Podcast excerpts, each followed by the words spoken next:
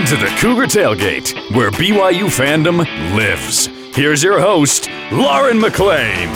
What's up, friends? Lauren McLean here with Cleon Wall, and we're doing what we do best, talking all things BYU Cougars. Here's what we have coming up on the show today.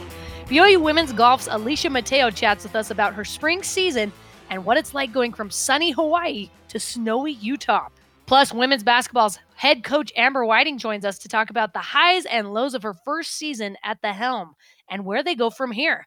But first, both the men's and women's teams have one more regular season game before the WCC tournament time. What's the importance of this final game in the Marriott Center? Cleon, real quick, we've been buried knee deep in snow this week. Uh, what did you do for your snow day activities? I didn't go sledding, nor did I go skiing. Okay. I did shoveling and, and more shoveling and even more shoveling. Oh, but I did get out of coming to work. So uh, I got to work from home one day. That was exciting. Yeah, man, I wow, sound that, boring. that sounds that sounds really really exciting. Yeah, no, we were basically snowed in at my house as well. It was it was nuts. It took my 80 year old neighbor coming over to help me even get out of my driveway. So, uh, yeah, the snow's been insane. Uh, but there's something even more insane, and uh, that's the BYU men's team coming into their last regular season game. How about that transition? Wow. Now the the men's team takes on San Francisco for senior night, and it's their last regular season game. Gideon George and Rudy Williams are the only two being honored that night. What impact, Cleon, have they had on this year's Cougar squad, in your opinion? You know, I, I've always liked Gideon uh, because he's a hustle guy. I love his story Yeah. too, coming from Africa to play JC ball to coming to play at BYU. He's a hustle guy. He's a glue guy. He's a guy you want on your team because he's going to give you everything. He's never going to be the main option on offense. He just doesn't quite have that skill set yet, but he's a guy you can always rely on. So I, I love Gideon George. It will be sad to see him leave. Uh, I got to talk to Rudy Williams for our radio pregame show for Saturday. Uh, he's truly a pleasure to talk to, and he's quite the competitor. I've watched him in practice enough times that he he likes calling guys out and he likes talking smack. But um, you know, the one thing I'll say about Rudy is he took going to the bench well, and he's been valuable from the, for them there. Uh, I'm going to miss him because he's the one guy who can break down players off the dribble, and I wish we had one more season with him. I agree. Rudy's been fantastic off the bench for BYU, and he really does have a great attitude and a great personality. He's the guy you can count on to make the play when you need it. He knows how to drive to the basket and make plays on his own, and I feel like that is actually one of the things that the team has been lacking more of for this season. Uh, he was a great pickup out of Coastal Carolina for the Cougars. Gideon George, he's been a little less consistent offensively lately, but he's been a staple on the team for the last couple of years. He brings energy, like you said, great athleticism, and I just love what he's done off the court with his foundation and uh, just a great representative of Brigham Young University and everything he does, uh, even not being a member of the church. So I wish those two the best of luck. I, I hope they can finish out this season really strong. Cleon, what would you like to see, speaking of, out of this game against San Francisco, preparing for the WCC tournament? I, I think first and foremost, Lauren, I just want to see a win in any form or fashion. They've been on a losing streak, and it feels like they just can't get a, out of the way of themselves or the good teams they're playing. So anything positive going to the WCC tournament. You, you know, a blowout victory would be nice just because it's a guaranteed win. On the other hand, will that really be good for them going into the WCC tourney? I, I think they need to face a little adversity uh, and then get the win. Um, you know, to show that they can win when there's pressure involved because they've had a problem with that so far this season. I, I know that sounds a little bit weird. I know you want them to get a victory, but maybe it would help their psyche, psyche to know that they face that adversity and they got to win, and they're like, hey, we can do this again. Uh, San Francisco's not going to be a pushover. They're not the bullies of the conference, but they're pretty good. I think more than anything, I just want to see the team win for Rudy and Gideon so they can end their Marriott Center career with a victory. I agree with you. Uh, San Francisco isn't that great of a team. BYU's in seventh place while the Dons are in fifth, uh, but they're just a game apart. They lost. BYU lost to San Francisco by eight the first time around. BYU just needs to prove they can beat this team handily, in my opinion, before it's grind time in the WCC tournament. They they they have had a lot of adversity already this season, in my opinion. They man, they've they've had every different type of scenario, but you're right they have not been able to close out games. Um, so I I think for this last game before heading into the tourney, let's win it. Let's win it handily and uh, prove you can you can do that and beat any team, which they have. They just oh man, it's just a crazy team, Cleon. I I don't even know where you begin and end with this team because they've been all over the place this season. But yeah, I I would love for the seniors to get one last win in the Marriott Center. The women's team takes on top seeded Gonzaga at home. Does this team need to beat Gonzaga to have enough firepower going into the WCC? Yes, I think. I don't know. Th- this is an interesting team because the top two teams are very clear. It's Portland and it's Gonzaga. Those those are your top two teams right there. Mm-hmm, It, it would mm-hmm. really help. Again, if we're talking about Psyche, it would really help BYU Psyche if they could beat Gonzaga going into the West Coast Conference tournament, showing, you know what, we're pretty good too. I think, though, if they're going to do that, they're going to have to ugly the game up against the Zags. They're going to have to play hmm. tough defense against them. They might need to slow it down. They, right now, they only have a seven to eight person rotation for the women's team. And they need to find someone who can score outside of Lauren Gustin consistently because she's going to be double teamed the entire Yeah. game. This might be an ugly one where it's in the 40s or 50s, but if they can do that and pull out the victory, that's got to help you, you know, going into that WCC tournament thinking, you know what, I think we can win this thing.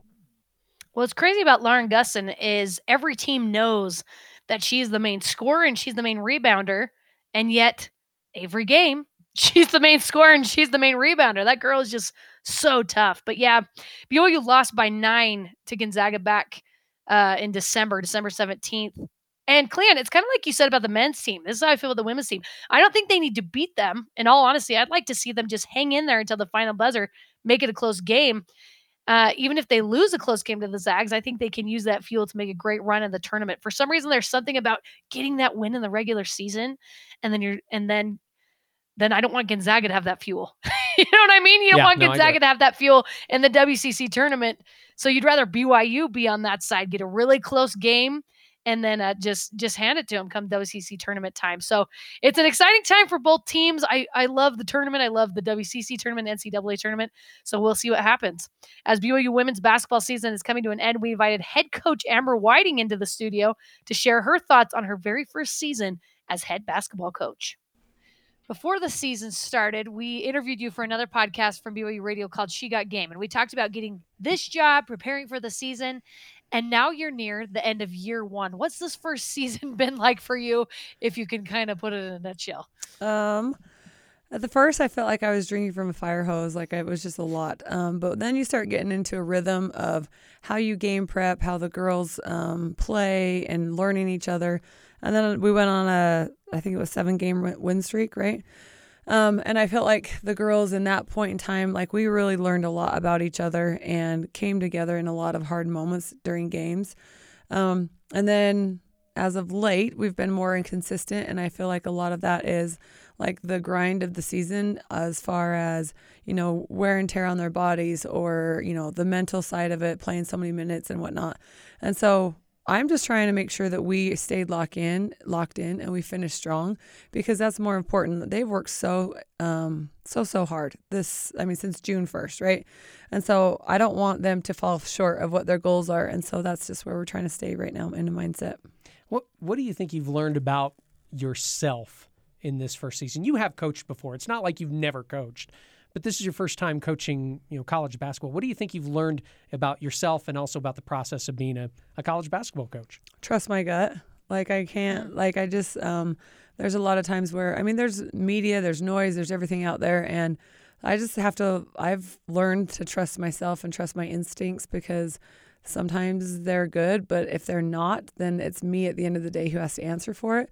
And if I try and rely on somebody else or something that's going on, then I'm always going to be, you know, wanting that moment back. You know, I wish I could have changed this or I wish I could change this. If I would just trust myself, then if it goes wrong, then it is on me, and I can at least look in the mirror and answer to myself. Mm, I love that. That makes sense. You mentioned that there's been a lot of up and downs this season. You had a seven game winning streak, and then it's been a little inconsistent. But what's been your favorite part about this season so far? Um, going to battle with the the ladies that I have, like they give me 110 percent, and when they don't, or when they're too tired, or when they're like they aren't trying not they aren't trying to miss shots, they aren't trying to throw the ball away, and so just being able to go to battle every single day with them, and they're the type of women that have really bought into what I want as a culture, even as of late. I mean, ch- changing little things like our study hall habits and um, things that I want see, done in practice, or you know, the effort and energy that I want. Um, they just really buy into it, and they give you everything that they have, and so that's been my favorite part of getting to know them and and just being able to coach these type of women. Well, other than talking to us, what's been the most difficult part about the season? Non-sleep. oh no. Oh man. Just kidding. Um, I mean, I'm used to that. That's a basketball season. Um, difficult part. Ooh, I think when you get out on the road and you're gone for like four days or whatever, um, staying in the root, a routine on the road, so then everybody stays at their best. I feel like that's a difficult part, and just the managing of people, so many people. Um, that's a that's been a huge a huge thing for me to get to understand is because everybody's adults and so I am managing a lot of people but um, at the end of the day like I want everybody to also enjoy their jobs and so it's like there's a fine line between being too hard and expecting too much and being their friend so And speaking of managing people, you have a family and two kids that are playing basketball right now. How much is your family shared in the ups and downs of your first college basketball season with you? Um, we eat, live, and breathe it. and so, uh, somebody asked me because me and my husband, anytime our dates have become when we go running in the mornings together, um, because we don't have time. I don't have time past seven o'clock, you know. So we go running early. It's like six thirty, and um, we've made it a thing now to let's not talk any hoops. Like let's just talk about kids or about like we're trying to build a house and or about his job and things outside. And for a couple runs, it was pretty quiet. Um, so we're trying to. Does that make sense? Just have a balance. Uh huh. Yeah. Um, but my kids, they just realize like, I mean, we have family FaceTimes on Sunday nights with my son who's at Boise State, and um, just getting those little moments and making time for each other. Like every game day, there's a group text with us, like on his game or my game or whatever, just to make sure that we're staying connected um, has been really important to my family because you got to have a base. And when you have hard times and you struggle, like that base is what you come back to. And that base is what builds you up or you turn to when you're going through a hard time. So I just really feel like they've been really good to help me and support me, but also um, be that base for me too. Has it been difficult for you because you haven't been able to go and watch your son play basketball because you've moved down to Utah and you've got a job now? And uh, is it been hard for you a little bit just to be able to support him from afar? Um, I've gotten to probably four or five games of his because sometimes he'll play on Tuesday nights, and so it's nice for me to get down and back um, to Boise. But uh, like he played in San Diego when we played in San Diego, but I was so stressed about our game and what we had going on in the game mm-hmm. prep that my husband and my daughter went to his game and I just watched it on TV. But we always circle up, you know, like I've had because I have synergy, so I have all his games. So we've had a couple mom son film sessions on FaceTime, and I just, I mean, it's uh, you got it, you got it. Like I, we just we hold our kids accountable, and that's one thing Yeah. that you know I'm not going to ever let slide. And so you know, and I don't see him doing 110% of what I know he can do, then that's where we're going to sit down. And so, but we've always circle up and we circle back, and I haven't missed a game on TV with him playing. So, That's awesome. So not only are you coaching your own girls uh, at BYU, but you're also coaching your own kids. You're you're really busy right now. Your daughter Amari is going to play for you next season, but she tore her ACL and she's now recovering. How have you been able to help her out with all of that? um, I probably haven't been the best help. I Trent has been like when she first tore and she had therapy every day or was going to what he took her to everything because she couldn't drive because it was on her right knee and um and she but he has been that rock for her i do know and there's been times where i've slipped away to watch her do the underwater underwater treadmill or to watch her do therapy or whatnot um but now she's with us um this semester and she's with our strength and conditioning guy and our trainer and she um, is in the gym and just like having her I don't know, like her voice in the gym, like because she's really loud and she, you know what she does, and she brings kind of um a light to what we're doing, and so just having her support there helps me. But then on the flip side, like after practice, I can stay and rebound for her, or you know put her through a dribbling drill or whatnot as she's progressing. Um, it's been nice for her and I, but we also try and make the time outside of practice because I don't ever see her unless I make time outside of practice, and so. Um, but she's it's been fun to have her around just a little bit that she is there and um, just to see her working and progressing has been really good to see too. Because she's already enrolled here at BYU, right? Yep, she started in January. Yeah. Let's let's talk about some of the players on your team right now. Lauren Gustin, she's just been a workhorse for you this year, leading scorer, rebounder. How is how has she handled being the main woman this year?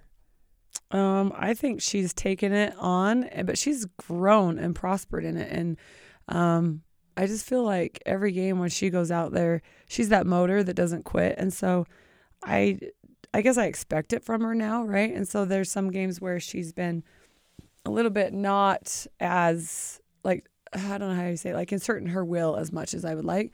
And so I've had to jump her a couple times, but I very rarely have to do that with her because she just goes and gets it done. And she knows her job and she just does it night in and night out. And she's been really reliable for us. And I know when we, you know, we have a scoring drought or whatever, there's three or four plays I can call that we can go inside to her and it just gets us going. Is, is this something that towards the beginning you're like, okay, Lauren, we we need you to do A, B, and C. Like this kind of falls on your shoulders, or has she taken that on herself?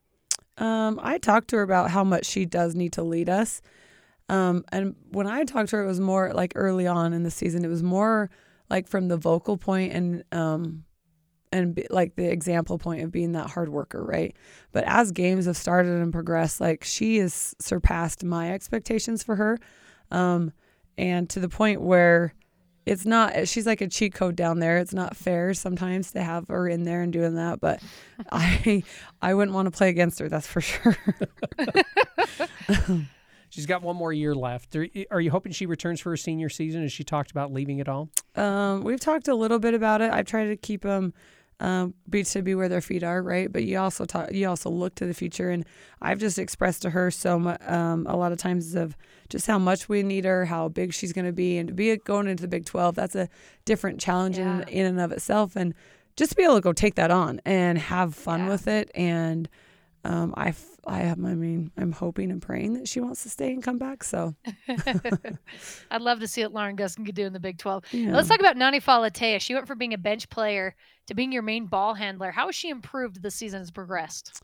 Um, she's really improved with her. She's always had really good court vision, but then her decision making has improved a lot, and being able to sometimes in games early on um, the experience, like the young experience, would show itself. And so now I'm like, Nani, you got to go get the ball. We got to go through you. And so now she's realizing that and taking that on more and more and not letting teams, like, if they're going to press us, just, you know, give it up somebody else and run down the court. Come back and get it. And we work through you. And so it's been a good, it's been really good for Nani to grow this year.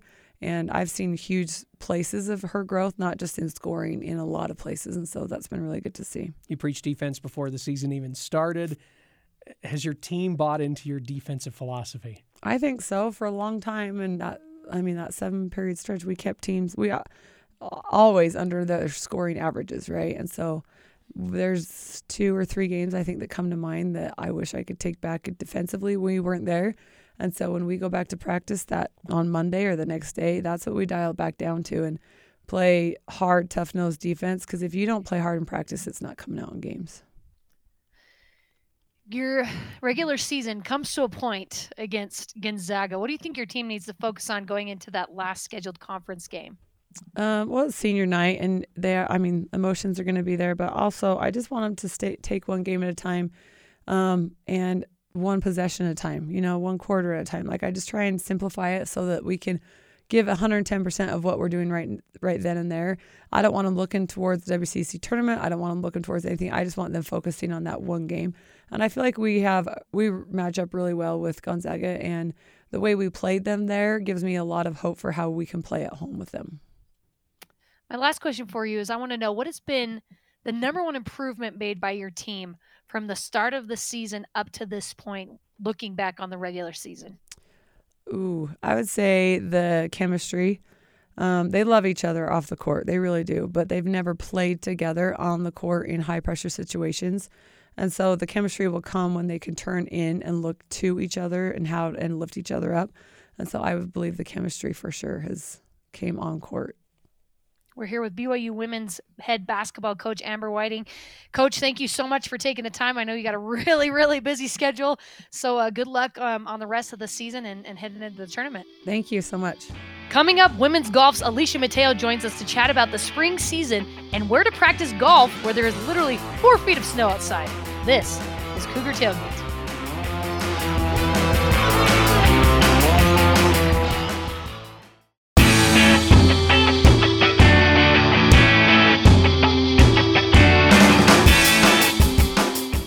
Golfer Alicia May Mateo has been on a roll in her senior season. After taking first at the University of Miami in the fall part of the season, she's finished third and sixth so far in the spring season. Alicia came on with us to tell us how she prepares for tournaments when there's so much snow outside. So, where have you been practicing prior to the spring season? Because obviously, here in Provo, Utah, it's a lot of snow. So, during the spring, Mhm. where do you guys practice?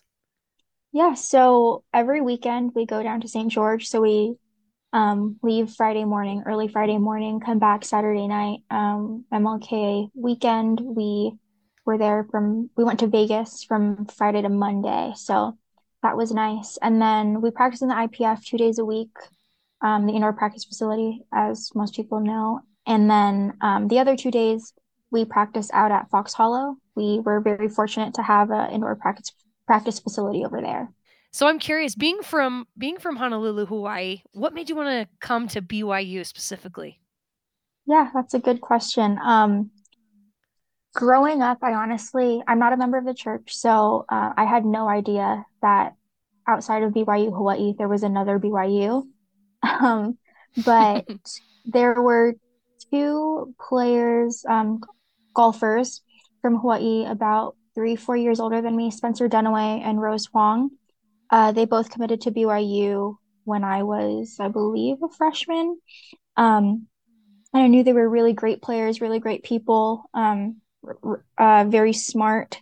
So I knew that they would go to a good school. Um, and once they committed there, I was like, hey, I got to look at BYU. Like, how are they attracting Rose and Spencer? So um, I guess them committing to BYU was my ex- first exposure to the school. And then after doing some re- research, seeing how amazing the program was and the academics, specifically the business school, um, that's what really, I guess, propelled me to look more and, and to talk to Coach Carrie.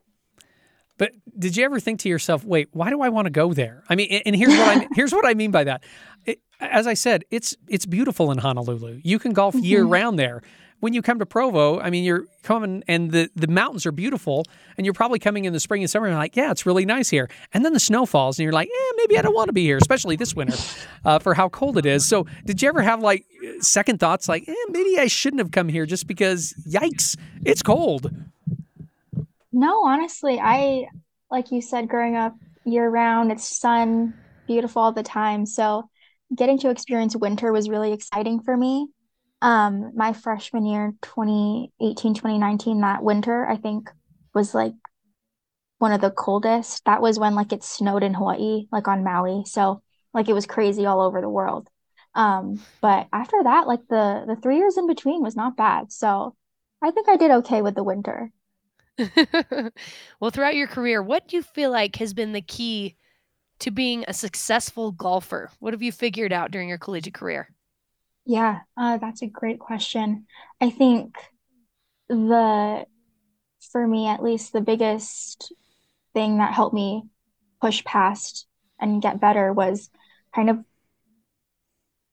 the confidence aspect of it, um, knowing that I am good enough and that I am able to play well and um, just reaffirm with yourself that you are good. And even if you do have a bad day, like it's just a bad day, you're able to fight back. Um, so I think the biggest thing was the mental hurdle. Um, and I think that's something that obviously all athletes and all golfers especially um, can work on. I mean, golf is such a mental game. Um, you're out there, at least for us, from sun up till sundown to play 36 holes.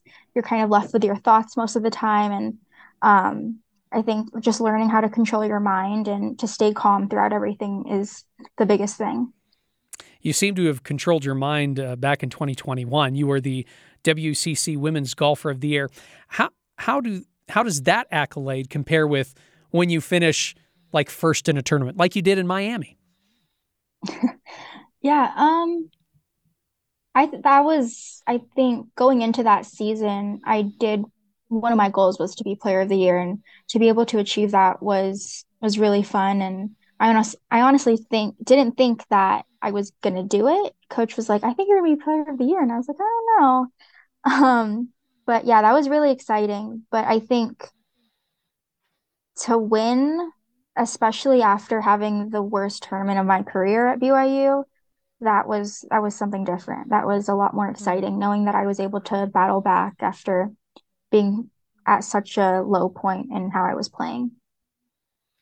So much mental, so much of a mental aspect to the game as well. You're not you're not just a fantastic golfer. You're also a very, very smart woman. If anyone is wondering how smart she is, go look at her BYU bio page and you'll see all of her accomplishments.